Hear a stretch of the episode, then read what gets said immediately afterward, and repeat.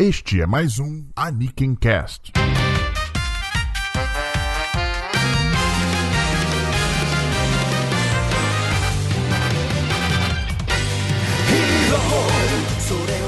Olá, queridos ouvintes, e sejam bem-vindos ao Aniken Cast. Eu sou o Diogo Prado. Eu sou o Starro e nesse programa vamos falar sobre Kaiba, uma série criada, escrita e dirigida pelo Masaki Yuasa, que é o cara que tá na boca do povo por causa do Devil May Cry Baby, a série que todo mundo maratonou no fim de semana passado.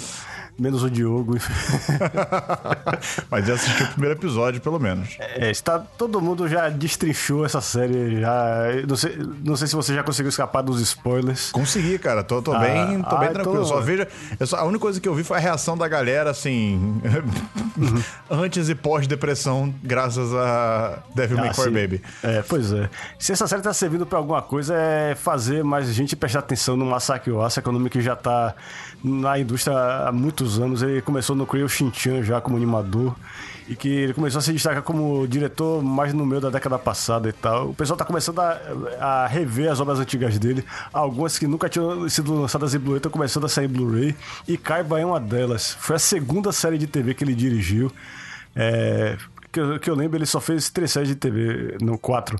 quatro Kemonozume é. na Madhouse, Kaiba também na Madhouse, o Tatami Galaxy e aí o Ping Pong. Uhum. No Ping Pong o nome dele já estava bem mais famoso e bem isso, mais na boca bem, do povo, né? isso. né? É, pois é. Mas em termos de sucesso, acho que o Devil May Cry Baby tá ultrapassando fronteiras porque Netflix tem aquele negócio, aparece a, a imagem lá da série, o íconezinho lá na busca e talvez um cara que nunca viu anime na vida pode pensar que trouxe é. esse Devil May Cry Baby, que título bizarro é esse? Aí o cara vê aquela, aquela sanguinolência, aquele sexo, tudo e pensar, cara, isso, isso não é Cavaleiros do Zodíaco. Mas, é, pois é. Pois é, cara. E, e, e, uma das. E por que a gente resolveu trazer Kaiba aqui no programa e não Devil May Cry Baby, né? Primeiro, porque tá todo mundo falando sobre Devil May Cry Baby, então nós seríamos só mais uma voz uhum. falando sobre Devil May Cry Baby. E, além disso, uma das coisas que eu quero trazer nessa temporada do Anakin Cast é justamente trazer para vocês séries que talvez vocês também tenham deixado passar sabe? Séries que não receberam o carinho e a atenção que elas mereciam ter recebido e que passaram muitas vezes de percebida por muita gente. Como o Gustavo bem falou, Kaiba foi só a segunda série do Yuasa e na época ele não, ainda não era é, tão famoso assim, sabe? Uhum. Ele já tinha. O, o, estilo dele, o estilo narrativo dele já estava bem marcado, mas ele não era um grande diretor, assim, não era um cara que estava na boca do povo. Hoje em dia ele tá, então acho que foi um momento muito oportuno para a gente poder é, falar de Kaiba. Curiosamente, é, é, bom revelar isso dos nossos bastidores, Star, que Kaiba já estava nos nossos planos tem um tempo, na verdade. Isso, é, pois é. Porque você comprou o Blu-ray. Isso, se contar que a gente é, tava na minha pilha de coisas coisas que eu queria muito rever, precisava de uma desculpa para rever, mas também a gente chegou a incluir entre as opções da Watch Party, não foi? Sim, sim, foi muito mal votada. Pois é, pra vocês verem. pois é, e é uma série que já vai. É, tá para completar 10 anos da exibição original. E acho que tá na hora de o pessoal redescobrir Kaiba.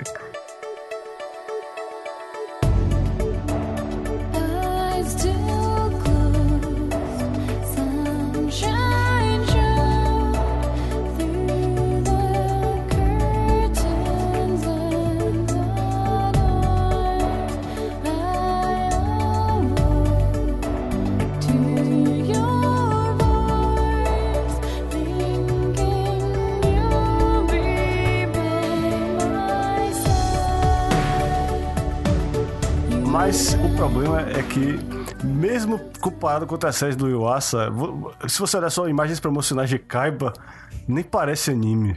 É engraçado, né, cara? Porque é quase. O visual de Kaiba, ele remete muito àquele. O início da animação japonesa, né? Aquela década de 50 ali, Isso. sabe? Um visual mais tezuka de ser, quase. Não, é, é, quando era mais. É, tinha mais influência da Disney, mas eu vejo uma influência muito forte também do Ralph Bakshi. Você sabe quem é o Ralph Bakshi?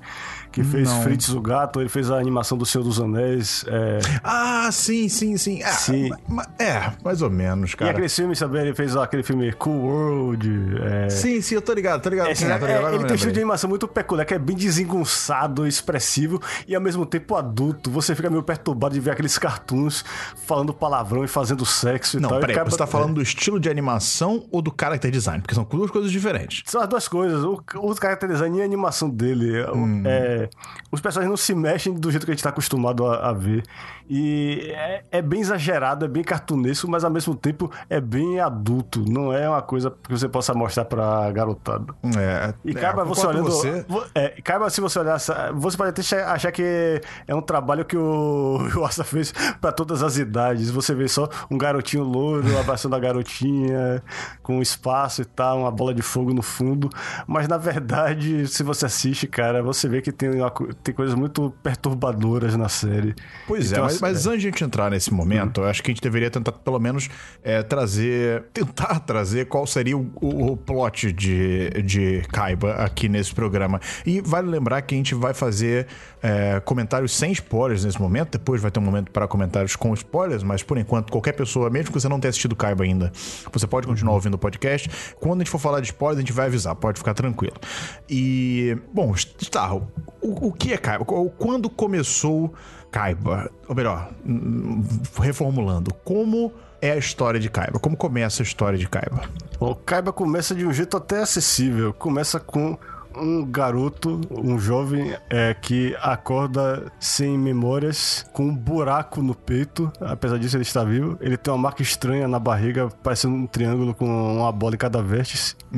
E ele não sabe onde está, ele não sabe quem ele é.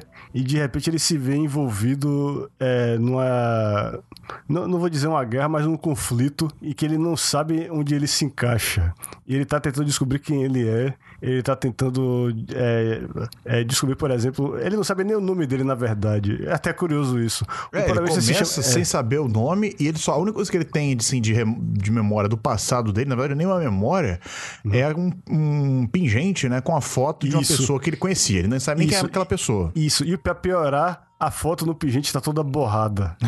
Pior ainda, né? Aí só vê que e é- você é- falou que ele tá no meio de um conflito, mas literalmente ele tá no meio de uma perseguição, ele não sabe Isso. o que Aham. ele tá fazendo ali, sabe? É isso. Ele não sabe quais são as facções, quais são as motivações de cada um, mas as pessoas envolvem ele na história, ele acaba se, é, sendo levado pela correnteza de tudo isso.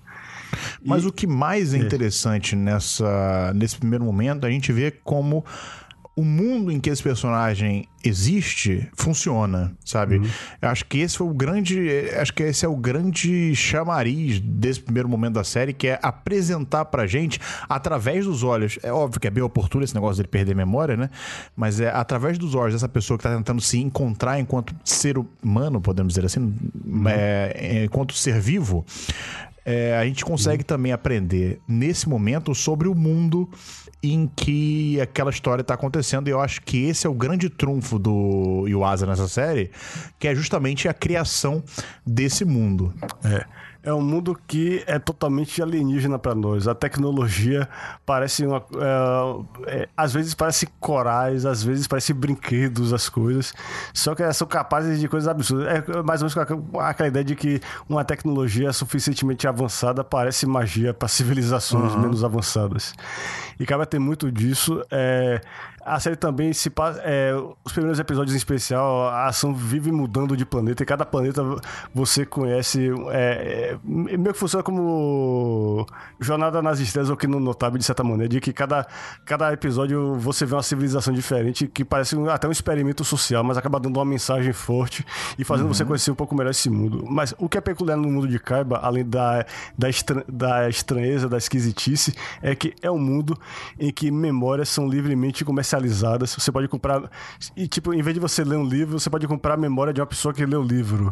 Exatamente. Não só a memória Mas, mas o específica. É. é. exatamente. Isso. Pode, você pode não só comprar memória específica, como você pode praticamente se eternalizar. Você pode. Isso, é. é. Como se a vida eterna tivesse sido descoberta através da transferência de memórias. Né? Você pega as suas memórias e transfere para um novo corpo, um novo corpo. Isso, e não é corpo artificial, é corpo que você compra de outra pessoa. E tem pessoas que querem vender os corpos por, e, e se transferir para um robô e tal, porque a pessoa vai ganhar dinheiro. São pessoas que estão na miséria que até a ideia de vender o corpo é atraente para isso. Porque é um mundo extremamente desigual também.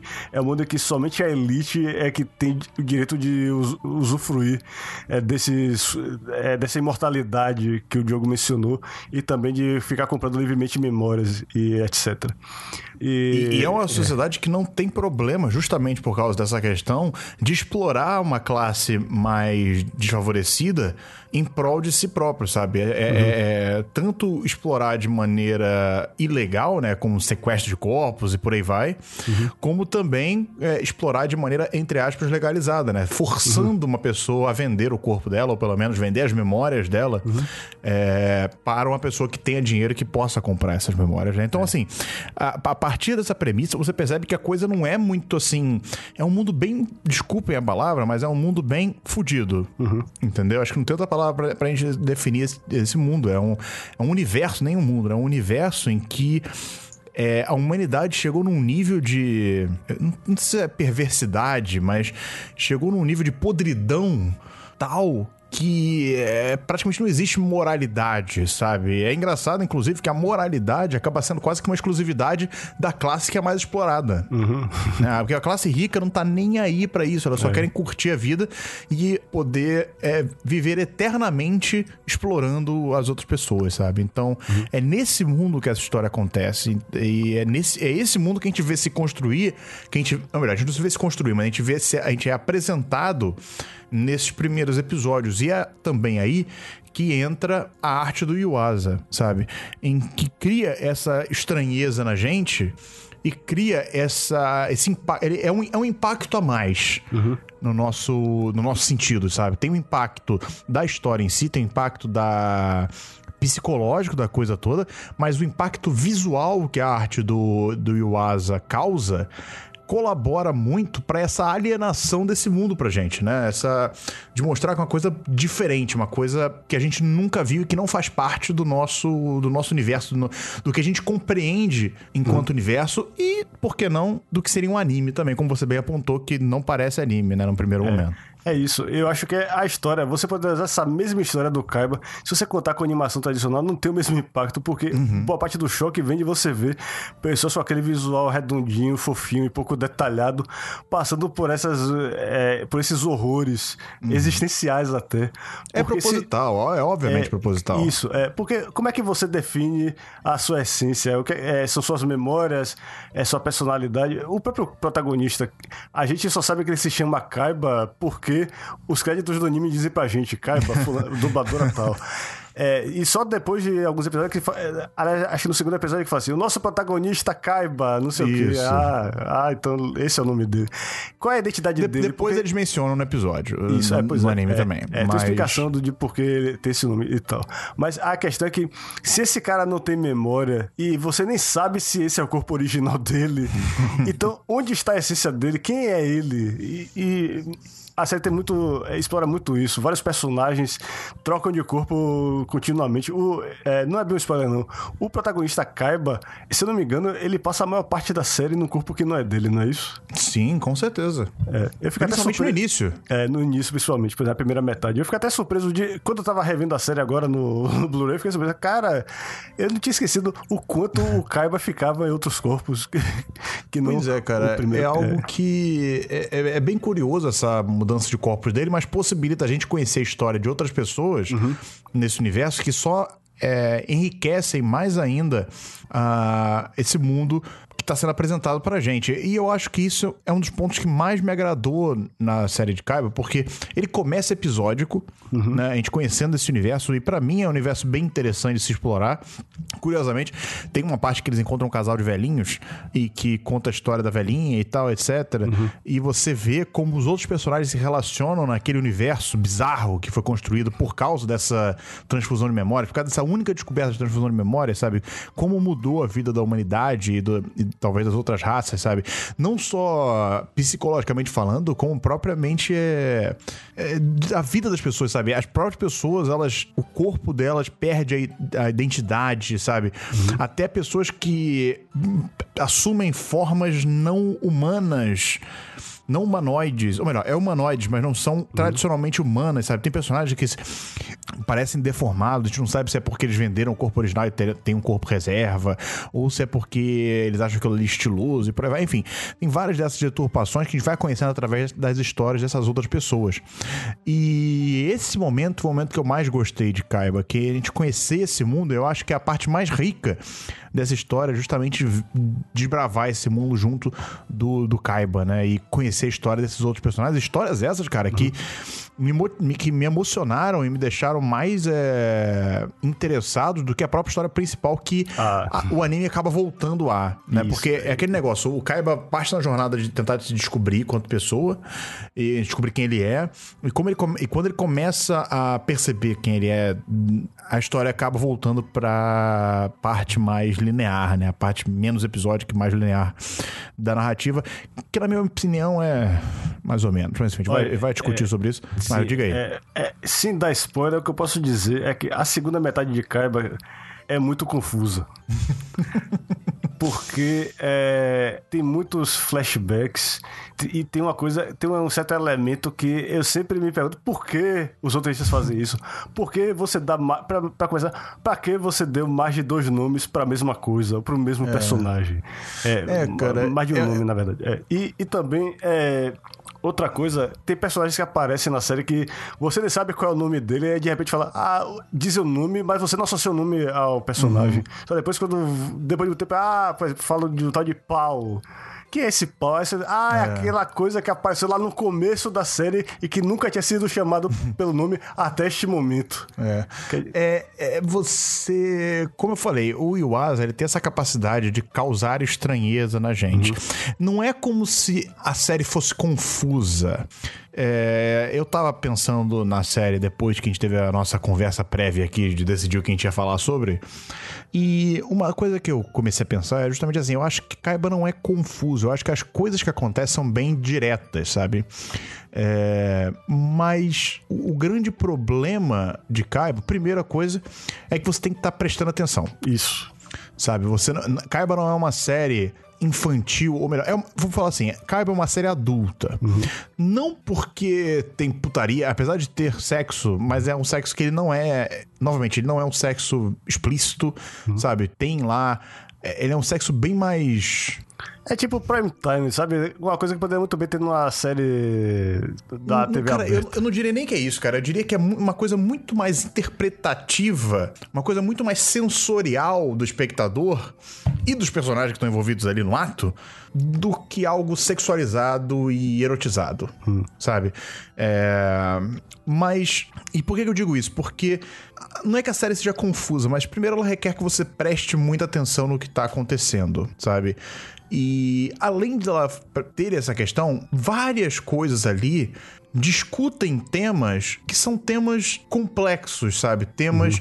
adultos, temas de memória, temas de aceitar morte, sabe? O que é aceitar morte num mundo onde teoricamente tem pessoas que vivem para sempre, sabe?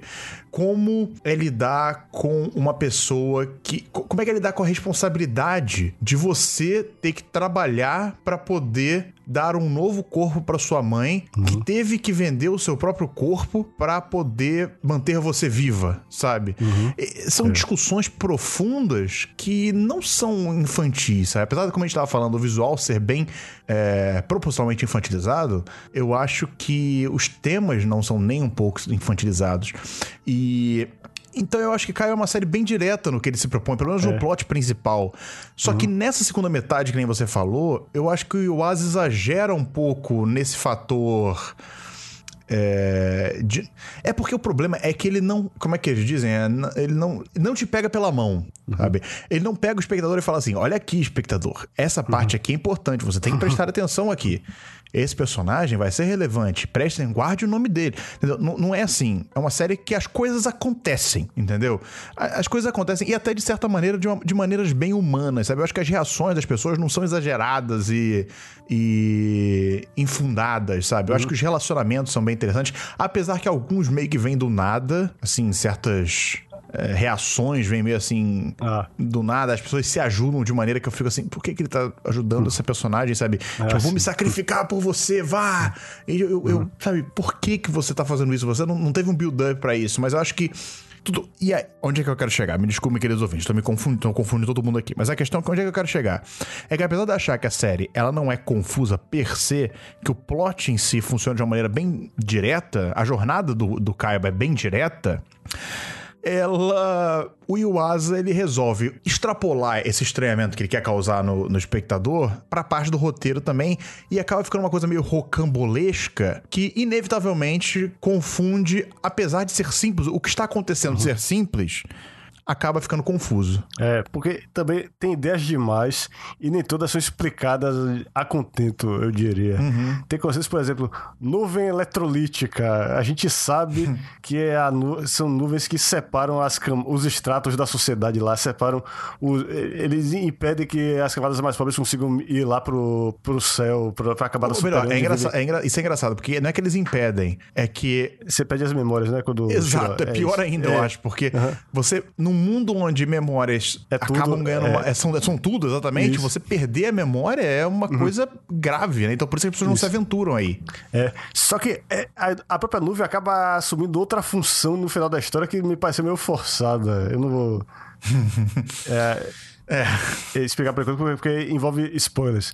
Mas, é, e outra coisa é, como vocês podem imaginar, numa série em que memórias podem ser copiadas e que clonagem é, é também é o elemento da história, isso acaba causando mais confusão ainda, porque começam a aparecer, digamos, múltiplas versões de personagens coexistindo na trama. E, cara, se você não prestar atenção, meu irmão, você vai se confundir muito.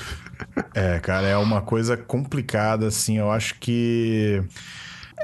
E o Asa nunca foi fácil de se assumir. O espectador hum. ele é requerido que tenha é, uma dose de atenção e de colaboração na história muito maior do que em outras séries, sabe?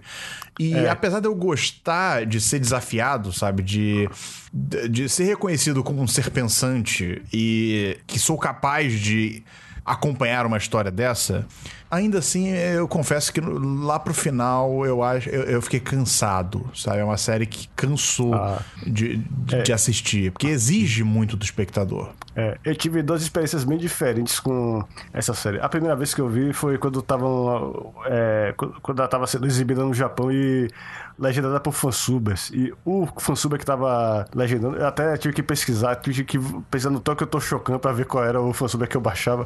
Era dois grupos chamados Frostbite e Ureshi que se juntaram. Eles demoravam muito para legendar cada episódio por causa da complexidade. E isso me prejudicava a minha compreensão, porque quando eu vi um episódio eu já não lembrava direito o que tinha acontecido antes. Uhum. Eu esquecia nomes de personagens e tal. Mas eu continuei vendo, vendo, vendo. Aí no segundo episódio, no último episódio, eu pensei. Cara, eu não sei se eu entendi direito, tudo que era pra entender isso aqui. Aí eu fui adiando por anos e anos quando é que eu ia rever Kaiba. E esse Blu-ray acabou sendo a oportunidade que eu precisava. E eu recomendo fortemente, se você tem intenção de ver Kaiba, mesmo se você não fizer maratona todos os dois episódios de uma só vez, tente ver o máximo de episódios que você puder. Se você aguentar ver quatro no dia, veja quatro. Se você é. aguentar ver seis, veja seis.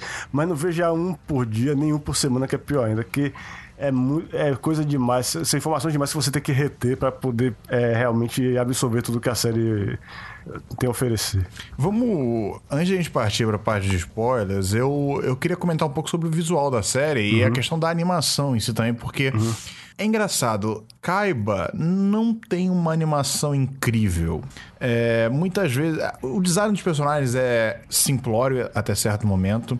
É, são personagens com proporções exageradas, claro, remetendo àquela ideia que a gente estava falando, né? De uma animação mais antiga. Uhum. E propositalmente, óbvio, para criar estranheza com o que está acontecendo na história e com esse mundo bizarro que eles estão inseridos, obviamente.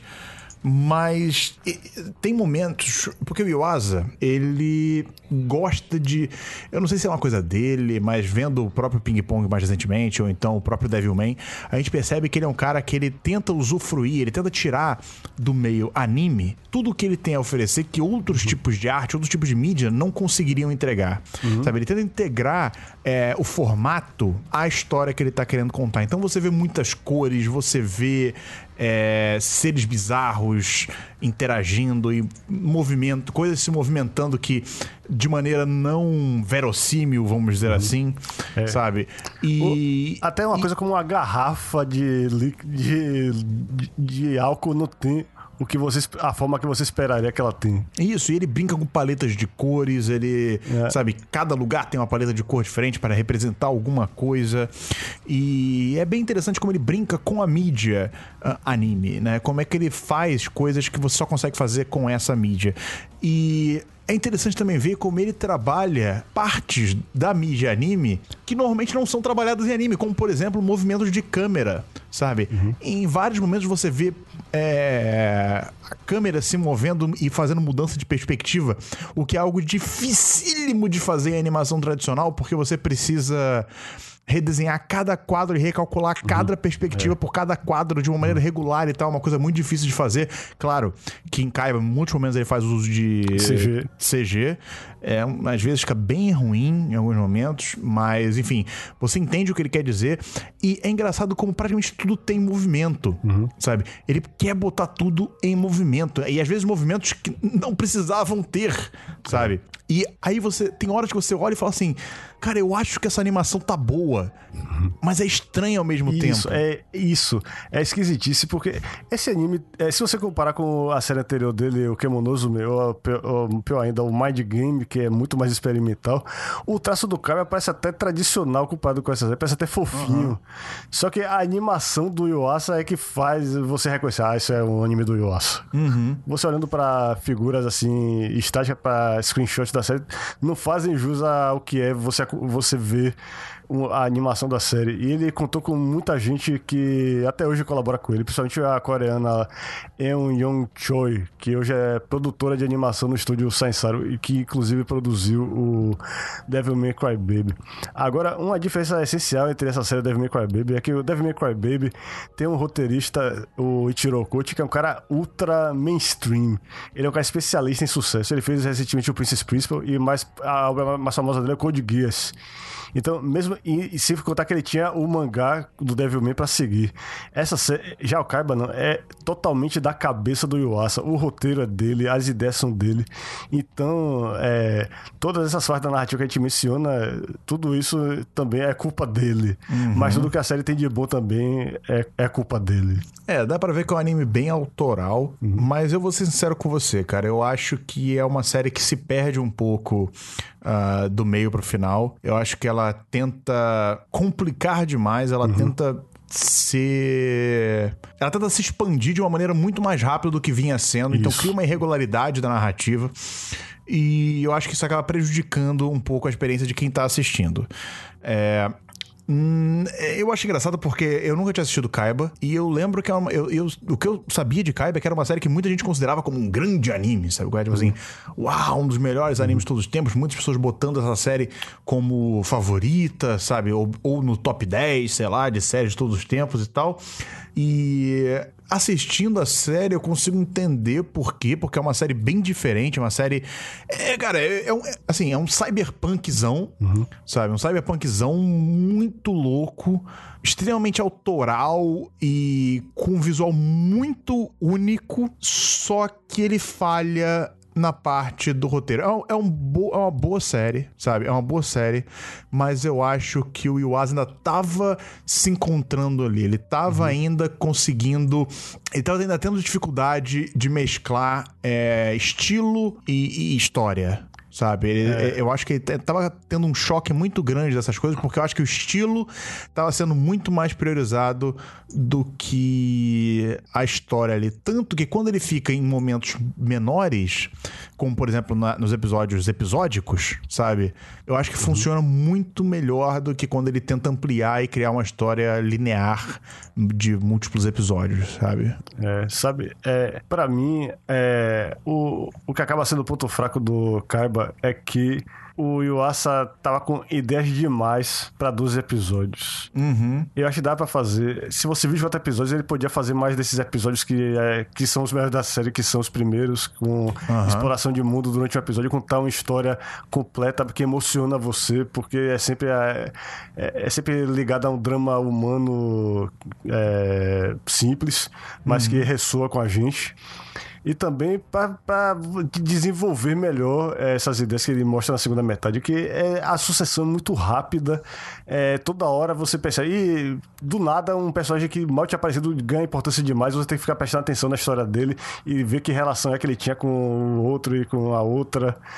E fora é o que eu falei de ter múltiplas versões de personagens. Eu acho que com o dobro dos episódios ele teria feito um trabalho melhor. Só que eu acho que na época, como o Yuasa já era um cara é, conceituado, mas sem nenhum grande sucesso, infelizmente, não tem nada que o Yuasa tenha feito que eu, que eu possa dizer que foi um sucesso comercial. Uhum. Ele meio que consegue. Ele tem uma reputação só de ser elogiado pela crítica, de ser único e de ser reconhecido internacionalmente.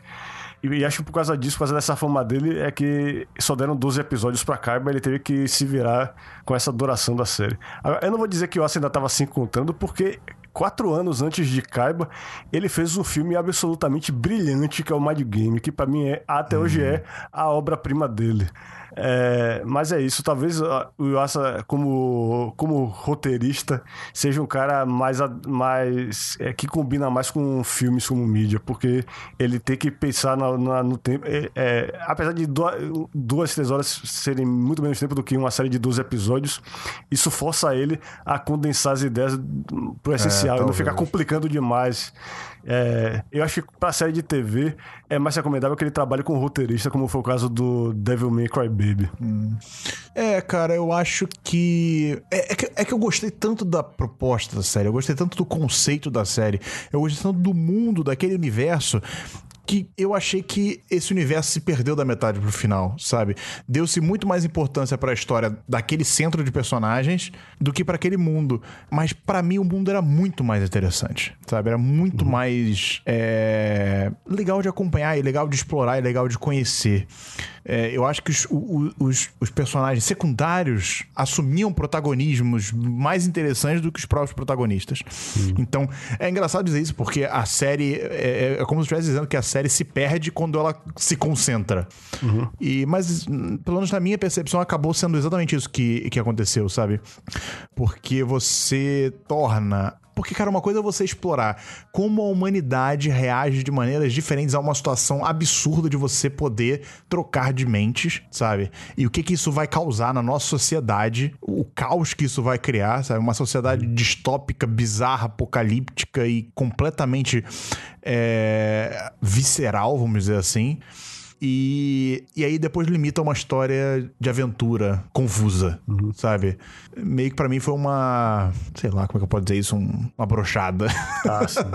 É, na verdade, pensando bem, é, eu tô começando a perceber que as coisas que eu mais gostei do Yuasa, o Mind Game, o Ping Pong e o Devilman Crybaby, tem em comum o fato de serem adaptações. O Mind Game é um. É baseado no mangá. Apesar de que o Yuasa mudou muito a história.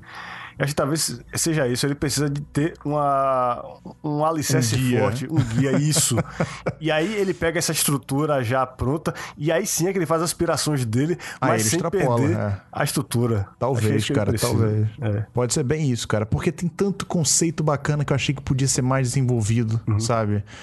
E, é. e, o Oz, é, ele é bom em fazer isso. Ele é bom em, em apresentar o universo sem precisar pegar a gente pela mão e falar assim: olha, nesse mundo funciona dessa maneira, sabe? Uhum. Não precisa, ele mostra pra gente, sabe? O cara é mestre no uhum. show don't tell, sabe? Mostre não diga. É, é, entendeu? Eu acho isso incrível e, e Kaiba me deixou muito esperançoso nos primeiros episódios. Era engraçado que no episódio dos velhinhos, eu não sei se você também.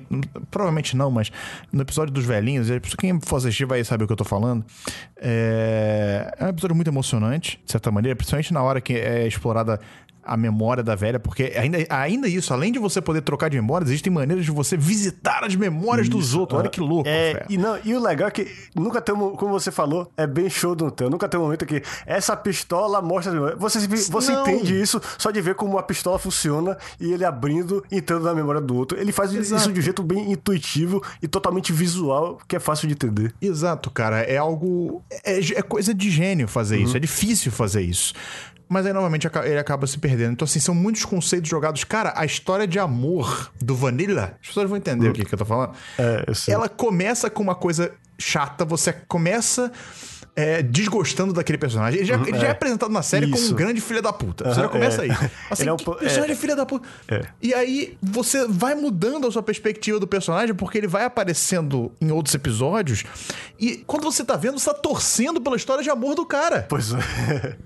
E você, assim, caralho, por que, que, eu tô torcendo pra esse cara, uhum, sabe? É. Ele conseguiu me. Con... Olha, olha isso, cara. Uhum. Ele conseguiu transformar um personagem que é um personagem um grande filho da puta. Desculpem novamente o palavrão, mas é, é realmente isso em um personagem que você tá torcendo por.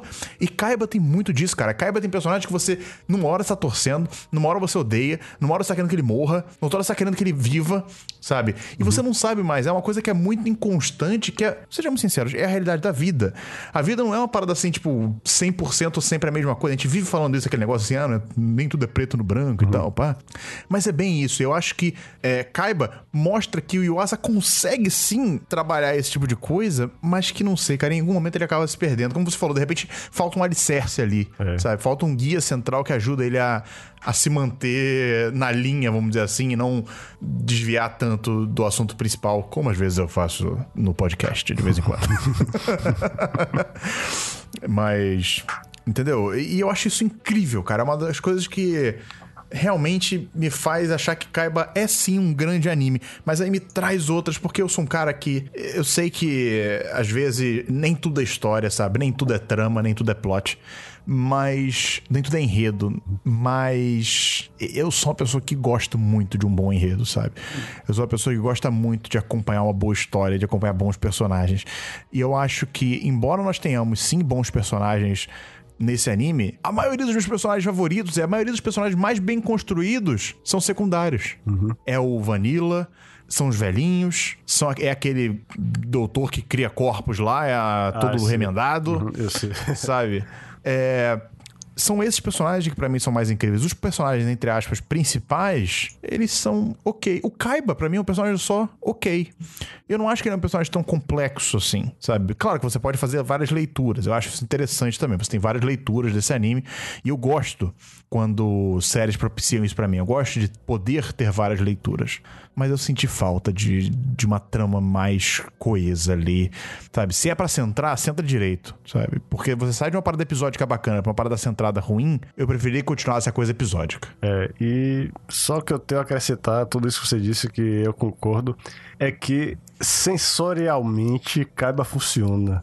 Esse, ah, esse é o que eu mais tenho a recomendar. Se você quer sentir coisas que você nunca sentiu vendo anime, veja, cara, mesmo que, mesmo que você acabe tendo problemas com a história como eu tive, como o Diogo teve, se você quiser ver coisas que você nunca viu, sentir coisas que você nunca viu em animação, veja Kaiba. Cara, Starro, a cena de sexo de Kaiba no começo eu acho ela muito boa. Uhum. Eu acho ela muito boa porque ela faz você, espectador, sentir, você entrar na cabeça da pessoa que tá ali uhum. fazendo o ato, uhum. sabe? Porque é uma coisa tão over the top que não tem como. Às vezes você fica assim, sabe? Será que eu deveria estar vendo isso? Entendeu? Você sente, você se duvida e fala assim, cara, será que eu estar vendo isso? Porque, como eu falei, não é uma coisa erotizada, não é uma coisa feita para eu sentir prazer. Uhum. É uma coisa feita para aquela personagem que é. tá ali sentir o prazer dela. Uhum. É a pura expressão do prazer da personagem de uma maneira visual, de uma maneira. É, é isso, de uma maneira visual. É, sabe? É, é você explorar o prazer daquela personagem de uma maneira visual. Isso. E não o meu prazer. Pois é, cara. E, é, não é a cena feita para excitar o espectador, é simplesmente pra, pra fazer arte com aquilo. É, e, exatamente. E, e desculpa por falar de Mind Game de novo, mas, cara, Mind Game também tem uma cena de sexo que para mim devia ter um intervalo para aplausos, que é talvez a melhor cena de sexo já feita na história do cinema. Cara, eu, eu nunca vi o Mind Game, eu tenho que ver agora, inclusive, bem é, lembrado. Desculpa por encher o saco, cara, que... Não, eu, que isso? Eu, eu vi pela primeira vez em Blu-ray esse ano e o impacto que teve em mim, rapaz, eu tô...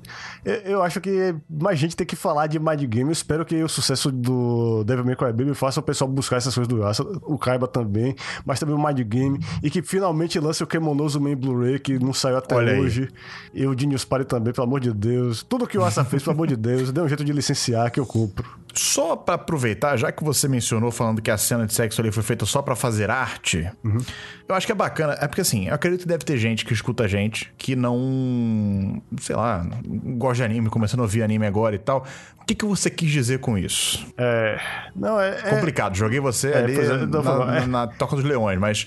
Não, é, é, simplesmente fazer uma representação abstrata do sexo, sabe? Uhum. Sabe, sabe como é que eu interpreto isso, cara? Sabe o que para mim é, é, fazer arte? Sabe por que, que para mim é arte? Uhum. Eu acho que encaixa bem nessa questão. É fazer você sentir alguma coisa. Isso. É. é você olhar um quadro e você sentir alguma coisa. Uhum. Você não necessariamente vai sentir o que o autor quis que você sentisse mas você vai sentir alguma coisa. E é nesse momento que para mim acontece a arte. A arte não é um anime, a arte não é uma pintura. A arte é esse momento em que você, entre aspas, consome aquela obra e sente alguma coisa. E eu acho que é bem isso aí que eu acho que você, eu acredito que você quis dizer quando você disse que é, é fazer arte com aquilo ali. É literalmente fazer a gente sentir alguma coisa, a gente ter uma reação ao que tá é. acontecendo ali. Isso para mim é arte, isso para mim é que é, é realmente o que é uma coisa artística, né? É, para mim também também tem muito a ver com comunicar a ideia da forma mais pura possível. É, é, é, é, difícil de dizer porque é, quando você usa palavras ou formas muito específicas e tal, você perde a ideia, você acaba reduzindo a ideia. Mas quando você representa de jeito abstrato, é praticamente como você criar um elo mental com o espectador. É isso que às vezes eu sinto vendo coisas do Yuasa, que ele tá, tipo, transmitindo coisas do cérebro dele pro meu. É isso que eu sinto. é porque ninguém pensa, cara. Ninguém pensa de é. forma lógica, sabe? É só você pensar nos seus sonhos. Seus sonhos uhum. nunca são é. lógicos. Uhum.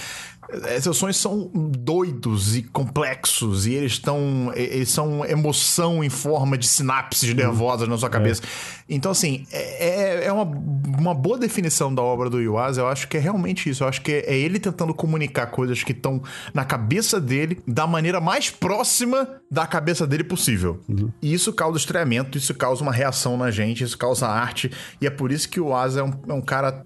E por isso que o Yuasa é um dos caras que foi uma das melhores escolhas para fazer um anime de Devilman, uhum. sabe? Porque ele pegou o que Devilman é, extrapolou de uma maneira absurda, de tal maneira como. É porque é como se nós tivéssemos lendo a obra de Devilman, sabe? Eu sei que esse, esse podcast não é sobre Devilman, mas enfim, é, cabe também ao Cabe, eu acho.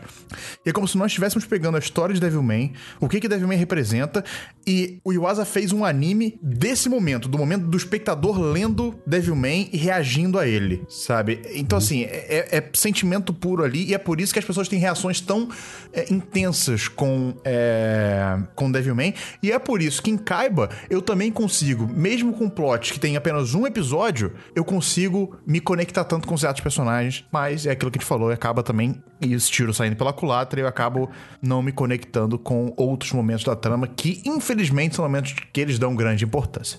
Mas enfim, uh, Star Wars, antes de partir para a parte de spoilers, que acho que basicamente comentar sobre o final e um pouquinho de algumas coisas que acontecem no meio, é, eu acho que é bacana a gente dar umas notas, dar ah, notas okay. para uhum. Kaiba. E eu gostaria que você começasse, porque eu falei pra caramba agora.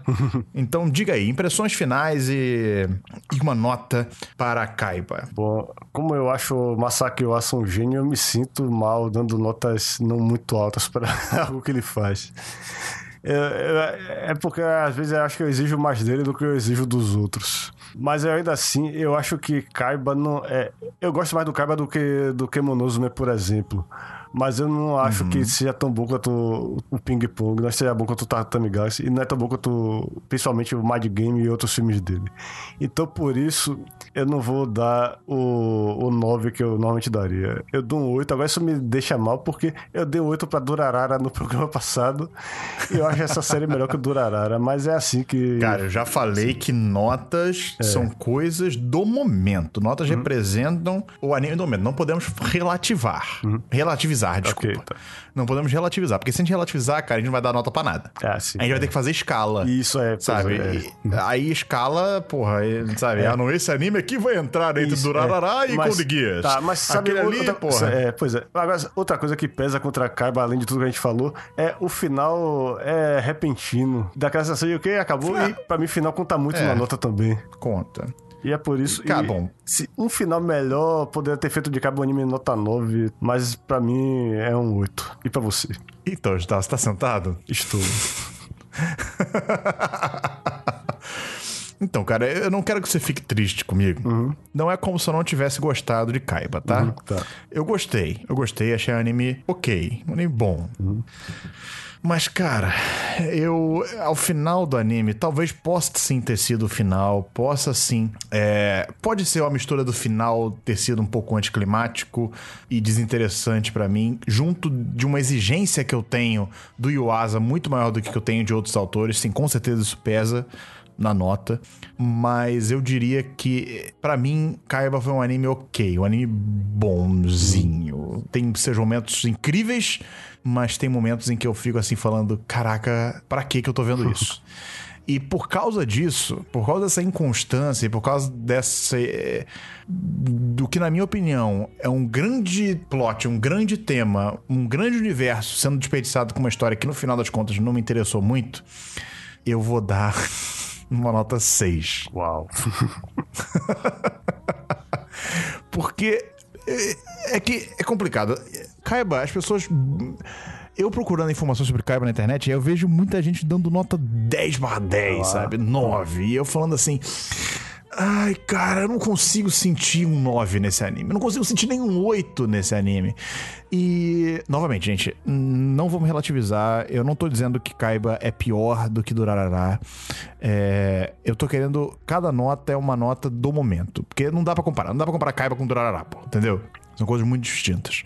Mas não deu, cara. É um anime que não, não conectou comigo. É um anime que começou bem conectado comigo, explorando coisas que eu adoro, que é sci-fi, essa coisa cyberpunk, sabe? Esse world building, um mundo interessantíssimo, sabe? Uma sociedade distópica e tal, pá mas depois caindo numa mesmice, caindo numa história de aventura que tinha os seus momentos de brilhantismo, mas que no final das contas eu só percebi que eu não tava me importando com quem tava ali, sabe? E isso me incomodou um pouco.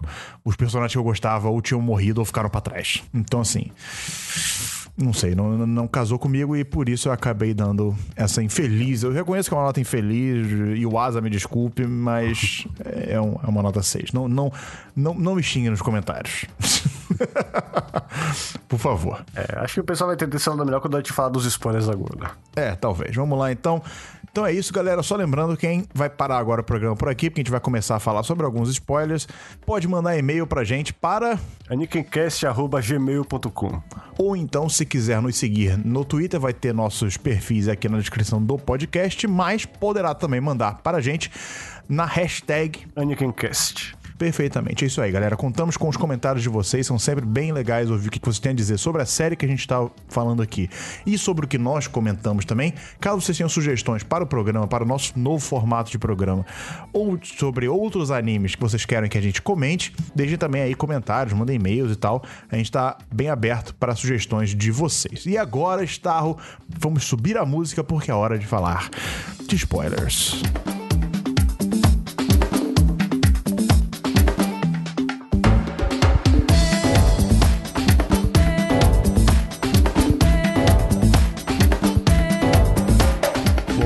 Primeiramente, é, eu acho que o, o grande obstáculo da série para fazer a gente se importar com o que acontece na segunda metade é que quanto mais a gente. Quanto mais revelam sobre o passado do protagonista, que na verdade não é o Kaiba, ele é o rei Warp. Ou seja, ele é o maior responsável por esse mundo distópico, mais difícil fica simpatizar com ele. É como se o Kaiba fosse uma pessoa separada dele, porque é, ele tem aquela amnésia inicialmente e acaba tendo aquela relação lá com o Aneiro e o pessoal é, da, aqueles revolucionários lá não sabem que ele é o que ele é o rei porque a, agora o curioso é isso o mundo é, não, pode, é, não pode saber o rosto do rei, só que de alguma forma, naquelas ruínas subterrâneas, tem lá várias estátuas com a cara dele. e, de, e não sei como eles conseguem guardar esse segredo tendo aquelas estátuas. Eles falam em determinado momento que o Popo toda viu dezenas de vezes e toda vez tiver que apagar a memória dele. Então, em algum momento eles devem pensar, pô, cara, talvez não seja uma boa ideia de ter essas estátuas aqui com a cara do, do, rei. Porque eles próprios também são cópias do rei que deram errado. Sim.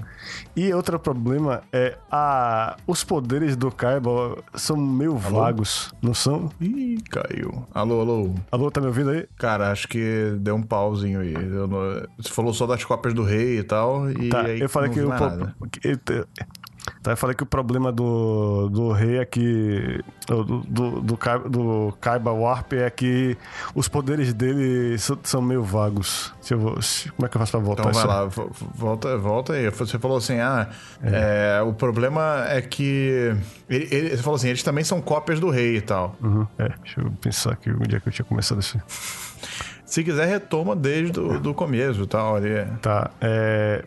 Ok. Tá marcado aí na, no seu negócio quando é que você tem que fazer a correção? Deixa eu marcar, deixa eu marcar aqui, peraí. Tá. Na minha gravação aqui nós estamos em 56. Não, se botar 55 que foi, foi antes. Uhum. Vai lá. Outro problema é que é, os, o, os líderes daquele, da, daquela revolução toda, daquela seita, são três cópias é, fracassadas do Warp, ou seja, o rosto do, do ARP que eles estão exibindo é o rosto deles. É qualquer pessoa que vê aquilo vai fazer associação e ver que eles são um bando de manipuladores interesseiros lá. Eles só querem, se eu, não se eu compreendi corretamente, eles querem ter acesso à tecnologia do, do ARP. Eles, eles fingem que querem é, derrubar a sociedade e tornar ela mais justa, igualitária, etc. Mas não, o que eles querem é tomar o poder lá no lugar do, do Warp. E é, eu, tô, eu tô meio ligando uma coisa na outra quase aleatoriamente, mas é, outra coisa que acabou de, de me ocorrer também é que o Kaiba também tem toda aquela história. O Kaiba, o Warp agora tem toda aquela história lá do da, da sucessão que ele era um príncipe e a mãe dele ele achava que a mãe dele matou ele só que a mãe protegeu acaba sendo a motivação simplista para ele. Quer dizer que ele construiu aquela sociedade toda porque ele achava que a mãe dele não amou ele. Ficou o que é que você achou disso aí da motivação dele? Não e, e é uma parada que não faz sentido no, é, na, na maneira de tipo como é que eu posso dizer? Ele ele tem clones dele, uhum. que na verdade são verdadeiro, os verdadeiros caras malvados. Uhum. Eu não entendi, cara, vou ser sincero com você. Ah, sim. É porque tem, duas, tem, é, tem essa guerra entre duas facções, só que todas as facções são controladas por cópias dele. Uma é a cópia principal, que é o cara que finge que é o Warp de verdade. Ele... Isso, mas peraí, du duas ou três dessas facções só aparecem, tipo, no último episódio. Ah, não, não é bem. É, pra mim são só duas, cara. Tem, tem a revolução toda, que são os três cabas que comandam lá, o, o, os, os três. Os três warps é, falsos que comandam. E tem o próprio reino lá, que tem o warp falso, porque o verdadeiro, como a gente vê lá no flashback no final, a gente finalmente entende como é que ele foi, como é que o warp foi parar lá naquele lugar. Ele, é, ele caiu lá, ele e a Neiro caíram lá nas nuvens, perderam as memórias. E aí tá outra coisa bizarra também. Parece que o Kaiba, na verdade, nunca. O, é, o Kaiba Warp, na verdade, nunca Pode perdeu falar. as memórias. Kaiba, Kaiba é o personagem principal, é vamos falar. É, é, o, é o que nós conhecemos é como o personagem principal, é o Kaiba. É. O que fica parecendo é que as memórias dele sempre ficaram é, presas no corpo dele, tipo, uhum. codificadas e tal. E de alguma forma ele tem as memórias do reino inteiro. É, parece que esse é, é o poder dele, ele absorve memórias de todo mundo. E é bom lembrar também que esse é o um mundo em que quando as pessoas morrem elas não. É, a, a alma da pessoa, as, as memórias dela se esvaem parecendo uns ovos. Uhum. E eles supostamente vão para aquele planeta que a gente vê num dos primeiros episódios, né? Eles vão para lá. É, é tipo Só um que o que o Kaiba depositório, assim, tal. Isso, é. Só que o que o Kaiba tá fazendo, ele tá criando tanques no planeta dele e botando aquelas coisas lá. Por quê? É porque supostamente é para que as pessoas possam acessar a qualquer momento as memórias dos outros. Isso foi uma ideia mal explicada. Eu não entendi. Cara, eu vou ser sincero com você, no final do episódio, eu tô, eu tô tendo dificuldade de lembrar o que eu acabei de assistir há dois dias atrás. Ah, ok. Porque é, esse final é tão confuso, porque aparece tanto Kaiba, tanto Arp, tanto sei lá o que, tanta. Até a Neiro tem mais de uma, É, pois sabe? é. Que. É isso que me irritou na segunda parte de Kaiba, sabe? É uma parada assim que eles tentaram fazer uma parada tão rocambolesca que os eventos em si, foi o que eu expliquei lá no- na primeira parte. Os eventos em si são simples, sabe? O que acontece é simples. O Kaiba, é, o Kaiba, ponto, descobre que ele é, lembra quem ele é e lembra de que a mãe dele tinha feito aquilo lá, então ele vai tentar voltar a reconquistar o trono pra não deixar o Popo assumir a porra do trono. Até aí, beleza. Ele vai até lá, descobre que na verdade a mãe dele não fez nada disso e foi tudo uma conspiração de outros Kaibas, de, de outros Warps fake lá que deram errado. E. é, E ele tenta derrotar esses Warps fakes e tal, e consegue derrotá-los, né? De uma maneira besta pra caceta, porque tem um, do nada tem uma grande planta devoradora, que também veio do nada, sabe? Uma parada que foi muito mal explicada também, que seria um caiba gigante, a planta caipa, né? Porque tem a tal da história da planta ser o nome de devoradora, isso é uma caipa, enfim. É, E aí, a missão da, da Neiro e do, do. Do Popo não. O Popo virou full evil porque a, razão dele era tomar o poder lá e tal. Ele queria virar o rei lá e matar todo mundo depois. Eu não entendi nada daquilo. Mas é. é, Ele queria matar todo mundo porque ele. Que parada anticlimática, cara. Ele. O povo fez tudo aquilo ali pra poder tomar o poder e conseguir arranjar um corpo novo pra mãe dele. É. Só que. não, e aí tem aquela cena ridícula que ele tá no elevador com o chip na mão. Ele tem alguma chance desse chip não cair lá embaixo. Ele. Aí. E aí ele perde a parada, perde toda a motivação e resolve: ah, dane-se, vai todo mundo morrer mesmo, vamos matar todo mundo. Aí você tá de sacanagem. Não, e pior que quando chega lá, ele, o que ele resolve fazer, isso é uma coisa que infelizmente acontece em muitos animes, é a variante número 300 e lá vai do projeto da instrumentalidade humana. Vamos juntar todas as almas num negócio só, que é aquela planta caiba, que é o...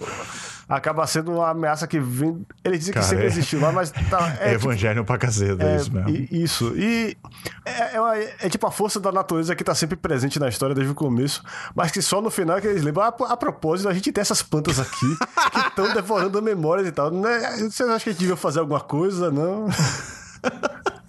Então, e aí mistura esse plot, sabe, é, da, do final, essa planta, mistura esse plot da planta, mistura Uhum. o plot, a gente descobre a motivação do Popo, sabe, que a gente no início achava que era a libertação das pessoas, mas não, na verdade é uma parada super egoísta. E aí a gente descobre também depois que a mãe do, do Kaiba não era uma mãe malvada e que, na verdade, pelo contrário, ela protegeu ele, sabe? E a gente descobre que a Neiro era, na verdade, apaixonada pelo, pelo Kaiba que vale, e aí o Kaiba mudou por causa dela, e aí tinha outra Neiro que foi clonada, porque eu não lembro porquê. E, sabe, tanta coisa junto em tão pouco tempo que, por mais que, como eu falei, os acontecimentos, tudo isso seja, entre aspas, simples, é muita coisa pra processar, cara. É algo que você tem que ver e rever constantemente. Eu acho que Kaiba, talvez, pode ser um anime que é melhor você rever do que você ver pela primeira vez, Ah, sabe? Pro meu Porque caso, você exatamente foi. Eu, eu gostei. Acho que parte de eu ter dado esse 8 e, e você ter dado 6 é que essa é a segunda vez que eu, que eu vi a série. Talvez, cara, talvez. Eu já tinha lido em algum lugar que Kaiba realmente era uma série que você aproveita mais numa segunda assistida. E eu realmente acredito nisso. Sabe por quê, cara? Porque é uma série que acontece muita coisa, muita coisa interessante, muita coisa significativa, mas que fica perdida justamente por causa do volume. Sabe? É um volume muito grande, cara, para que você, de repente, você não tá disposto a desprender. é, Tanto. Parece que, nossa, parece que eu estou fazendo um grande exercício intelectual. Não, não é isso, sabe? É porque é algo cansativo mesmo de você prestar atenção em tantos plots e tá fazer tantas conexões ao mesmo tempo.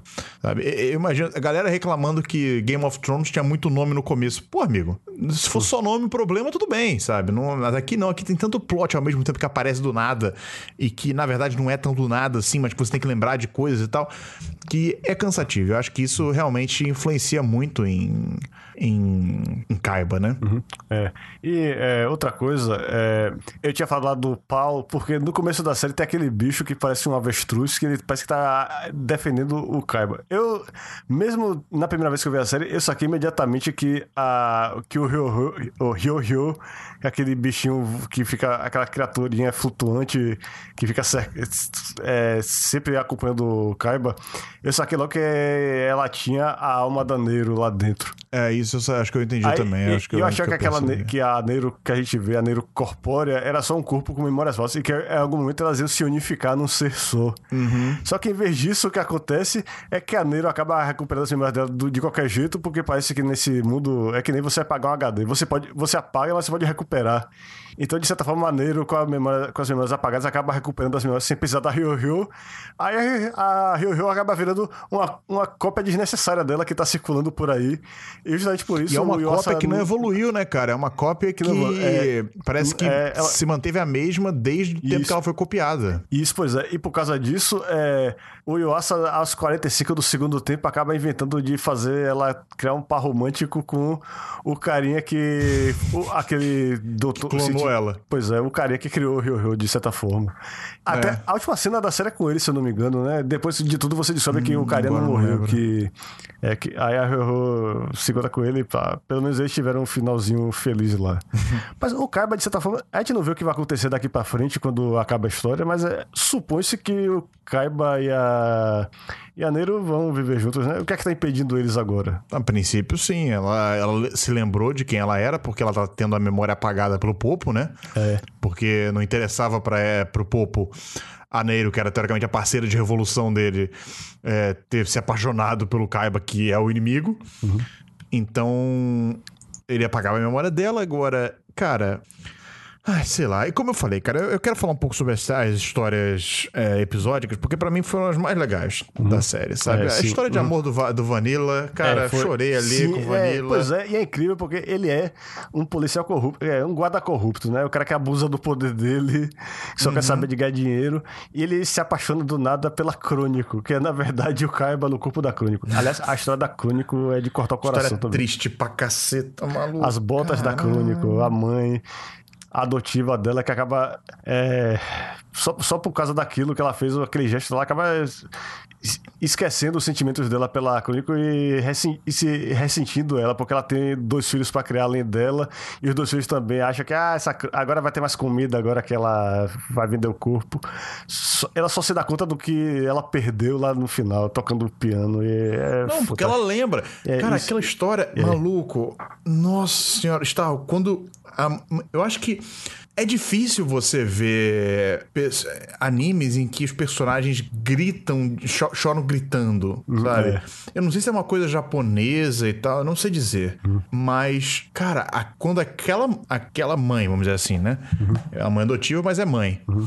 Ela chora, ela lembra da, da, da Crônico e percebe a merda que fez, uhum. ela dá um grito desesperador, uhum. Gustavo. Uhum. É desesperador. É tipo assim, é, você realmente sente a dor da personagem ali percebendo a cagada que fez. Pois é. Sabe? E é- não só percebendo a cagada que fez, como percebendo que já é tarde, tipo, não tem como re, é, mudar. Porque ela sabe que ela não só vendeu o corpo da, da, da Crônico, como esse corpo nunca vai ser re, é, retomado. Porque ela vendeu realmente pra, não para ganhar de volta o chip, porque ela não tem o chip, ela não tem dinheiro para pagar o chip Isso, é. uhum. de memória, sabe? O memory card, ela não tem dinheiro para pagar o para guardar não, a memória isso, da Crônico. Não, o cara, ela acha que. A Crônico acha que vai ser colocada, só que o, o criminoso lá fala, não, é, nada, você não pode fazer nada, a gente vai jogar fora suas memórias e pronto. Pra que, que aquele desgraçado falou aquilo, cara? Pois a menina é. já ia morrer, pô. É. Pois é. Cara. Sabe? É. Que sacanagem. É. é. Pois é. Aí o Kaiba acaba ficando vários episódios no corpo da Crônico e as botas dela meio que uma lembrança constante da história dela. Tipo, o, tudo que restou do, do sentimento que uma vez houve entre ela e a mãe adotiva dela. Não, é uma sucessão de, de coisas tristes acontecendo, porque tem a história da Crônica que é triste, uhum. mas aí você vê pelo menos assim, ah, beleza, pelo menos ela é, vai ter uma sobrevida, uh, o corpo dela vai ter uma sobrevida com o Kaiba, que é uma pessoa que conheceu ela, sabe, uhum. e, e, que simpatizou com ela, vamos dizer assim, é. né? Uhum. Então assim, beleza. Mas aí, o fato dela estar tá viva causa é, o, o Vanilla, causa o apaixonite do Vanilla, uhum. e você sabe que aquele romance que não vai dar nunca certo, Isso, porque é. é. o Kaiba, é, sabe? É. Não, pior que o Kaiba começa a ficar meio confuso na história. Então ele fala, você tem que ser mais agressivo. Então, peraí, eu não quero que esse cara fique comigo. Que, é que eu tô falando isso? Pois é, cara. Então, assim, é algo que. E o final deles lá, que, que, é o, o. E você vê, cara, que o Vanilla realmente se apaixonou porque ele e... pega a memória que ele achava que era da Crônico e ele tira, porque ele percebe que, vai, que aqueles corpos vão morrer, ele vai morrer, uhum. sabe? E a Crônico vai morrer. E ele pega, ele bota, acho que na nave, eu não sei o que ele isso, faz. Ele, ele faz uma, transmissão lá proibida e, e, é por isso que o cara volta pro corpo do, do Warp. Exatamente. É, e. e é. Não, falei, e, e, aí ele morre, sabe? Abraçado hum. com, a, com o corpo desfalecido hum. e sem cérebro da, da Crônica que é quem ele, ele amava, sabe? Então, assim, Isso. assim, uhum. gente, que tenso. E você sabe, e você, e você, o espectador, sabe o tempo todo que aquilo ali não era a Crônica. Então, é, é, desesperador uhum. pra pessoa que tá é. assistindo, é. uhum. sabe? Você viu uma situação acontecendo e fala assim, caralho. É isso. Você, você fica com pena do, do Vanilla. Sim, cara. É, não, e antes mesmo disso, só pequenos gestos do Vanilla, tipo, quando ele fica na chuva com os sorvetes na mão, esperando ela voltar. Sei que o cara tá perdidamente apaixonado, coitado. Não, e tipo, só merda acontecendo com o Vanilla, ele sendo é. expulso da polícia, a galera indo Isso, atrás dele é. para prender. Aí eles se encontram lá com a Neiro no, na, no, no corpo daquele índio robô explosivo ah, bizarro sim, é. lá. E aí, aquele índio, inclusive, me lembrou os índios do pica-pau lá, sei é. lá. Índio, pois é. é muito louco. Enfim, é... então, cara, é uma série que ela começa tão bem, Starro, sabe? Com esses, essas uhum. pequenas é. histórias, esses pequenos contos, né? Essas pequenas anedotas do desses personagens vivendo nesse mundo que é um mundo tão perturbado e que causa tanta dor, sabe? Uhum. É, para um pequeno grupo poder ter vida eterna, sabe? Uhum. É, é, tanta dor é causada por causa disso e, e, e, eu acho tão legal ver esse mundo se, se mostrar na minha frente que quando ele resolve centrar na história do Kaiba e na aventura do Kaiba de autodescobrimento, meio que se perde para mim. Uhum. Sabe? É uma parada que. É. Não sei.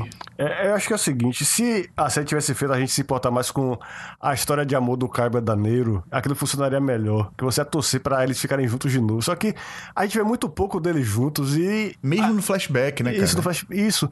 E no fundo, Daneiro se apaixonou pelo, pelo Arp desmemoriado, que é a, a, o Kaiba, o que ela chama de Kaiba, é uma pessoa totalmente diferente do Arp verdadeiro. Você fica achando.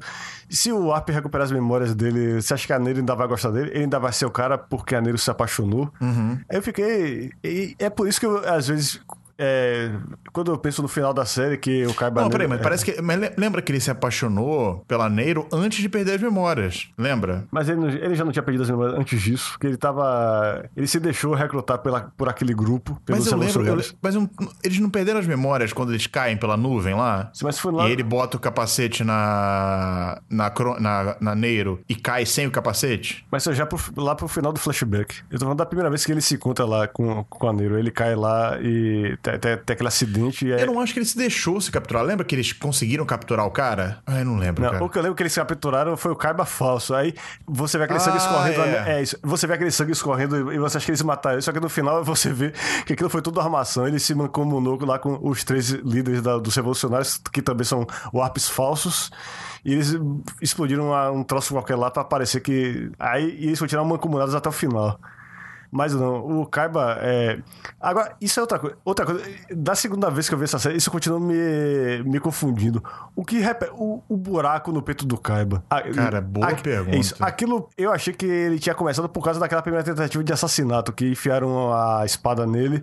Só que ele já como parte dos, dos muitos poderes dele, parece que ele tem. Ele é imortal. Ele não é fácil de matar. Só que por que o buraco vai ficando cada vez maior? Isso é uma coisa metafórica ou tem algum motivo concreto que eu não. E depois depois o buraco some no final da série. Hum, some, é? Eu acho que some. Agora eu tô sem os episódios pra ver aqui, mas eu acho que some. É, eu não vou conseguir botar o Blu-ray aqui no... pra assistir, mas. Mas eu acho que ele some, cara. E, e se sumir é pior ainda, porque fala assim, cara, o que, que ele tá querendo representar ali? Porque realmente eu não.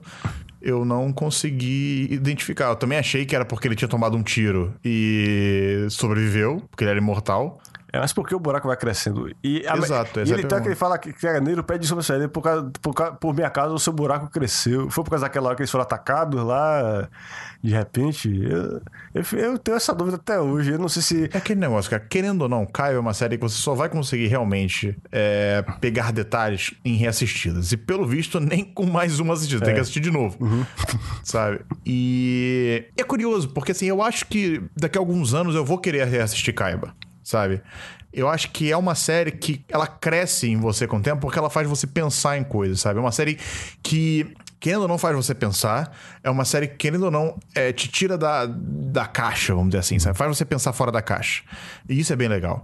É, e por isso, eu acho que faz você querer voltar a. Sei lá, parece que você tem uma sensação de que é um dever seu entender o que tá acontecendo ali. Pois é. Se você se importa, se você é uma pessoa que conseguiu se interessar por aquela história.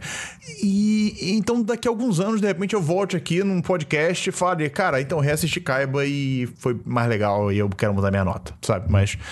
Ah, num primeiro momento eu sinto que n- num primeiro momento esse segundo momento do, do Kaiba deu uma queda forte no hype pra mim, cara. Eu tinha botado também, eu tava botando nota 8 pra Kaiba, tá achando bem interessante as histórias e tal, mas aí quando volta pra essa história mais central, se perde pra mim, infelizmente, sabe? E, e eu me desinteresso muito pela história do Kaiba. Talvez por ter sido confusa, talvez por ter sido uma história acelerada e com muita informação. Pois é, é, eu ti- é, é, a única decepção grande que eu tive revendo a série foi isso, eu achar que não. Quando eu vi pela segunda vez, tudo vai fazer sentido pra mim aí e finalmente eu vou dar a Kaiba o valor que merece, mas não afetou tanto assim. É, eu, entendi, eu entendi melhor, mas não- é, a minha nota não mudou tanto assim. Mesmo na primeira vez que eu vi Kaiba, com, a- com todos os problemas lá que eu tive, com o fansub é, que demorava muito e ver os episódios de um jeito muito espaçado, eu esquecia coisas e tal. Ainda assim, aquela série, eu já achava a série um 7 ou 8. E ver, rever só serviu pra solidificar oito pra mim. Eu, ach- eu tava torcendo pra que ela me fizesse finalmente. Ah, agora eu entendi, é isso. Essa série é nota 10 mesmo, é 9 ou não sei o quê. E não, mudou muito pouco pra mim. Entendi. É. Vamos ver. Daqui a alguns anos nós saberemos, Abish. Daqui a alguns anos nós saberemos. Mas eu acho que isso também é muito causado por, como você bem falou na primeira parte do programa, é, é que é uma série muito sensorial, né, cara? É uma série muito mais sensorial do que intelectual, eu acho. E talvez isso não mude numa reassistida. Vou ter que descobrir algum dia que eu me der vontade de reassistir Kaiba, eu acho. Ai, ai. Então é isso, amigos. Gravamos aqui mais um Anikincast, totalizando quase quatro horas de gravação. Estava no total. Para quem não sabe, nós gravamos vários programas em sequência, porque eu estou editando esse programa no avião, amigos. Estou em viagem, provavelmente, quando vocês estão ouvindo esse programa. Vocês ouviram o nosso programa extra que saiu antes desse daqui, vocês já sabem disso. Mas estou editando esse programa, nós gravamos ele em sequência. Então, assim, acho que se bobear, tá, foi a maior gravação que a gente já É, fez. com certeza. Não, eu tô só imaginando os comissários de bordo passando perto de você, você todo envolvido lá, você não vai nem prestar atenção na, na comida Nada, do vou botar lá meu fonezão, ficar imerso na edição de podcast. É. Mas vai ser bacana pra gente poder manter essa, essa regularidade nos lançamentos aqui, que é algo que eu tô realmente querendo fazer ah, em 2018. Todas as mudanças que a gente fez pro, pro Anakin Cast foi justamente para possibilitar essa regularidade. E também, pra quem não sabe ainda, pra quem não percebeu ainda que o canal da Anakin Kai voltou, acessem lá em Anakin Kai. Vai ter link aqui na descrição também pra quem não quiser digitar isso aí, só clicar num botãozinho. Vai lá e se você não for inscrito ainda, se inscreve, porque é lá que eu vou botar pequeno.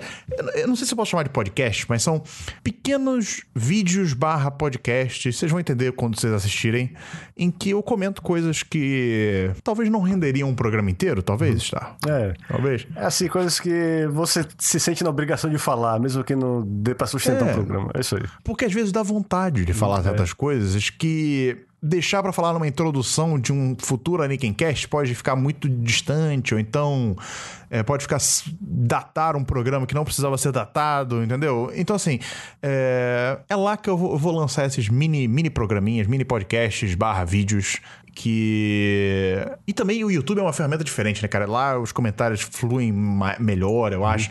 Tá tudo na mesma plataforma, comentário, vídeo, sabe? Tudo, uhum. Tá tudo no mesmo lugarzinho, é mais fácil de interagir e tal. Então acho que é por isso que as pessoas interagem mais. Mas eu também gostaria que vocês interagissem aqui. Então, novamente, vamos reforçar Star Se as pessoas quiserem mandar e-mails para a gente, para onde elas mandam? aniquencast.gmail.com E se quiserem entrar em contato com a gente no Twitter, podem nos seguir nas nossas, é, nos nossos arrobas que estão na descrição, ou então mandar um tweet com a hashtag Aniquencast. Perfeitamente. Lembrando que estamos aceitando sugestões, tanto de animes para assistirmos e comentarmos aqui no Aniquencast, como também sugestões do nosso formato. O que, que vocês estão achando? Vocês acham que a gente deveria mudar um pouquinho? O que, que vocês acham dessa nossa divisão de, de é, spoilers e não spoilers? Vocês acham, de repente, que as pessoas. A gente deveria gravar programas inteiros sem se preocupar com isso? Então, só sem spoiler? Enfim. É, contamos aí com as sugestões de vocês. Então, feedback é sempre muito importante.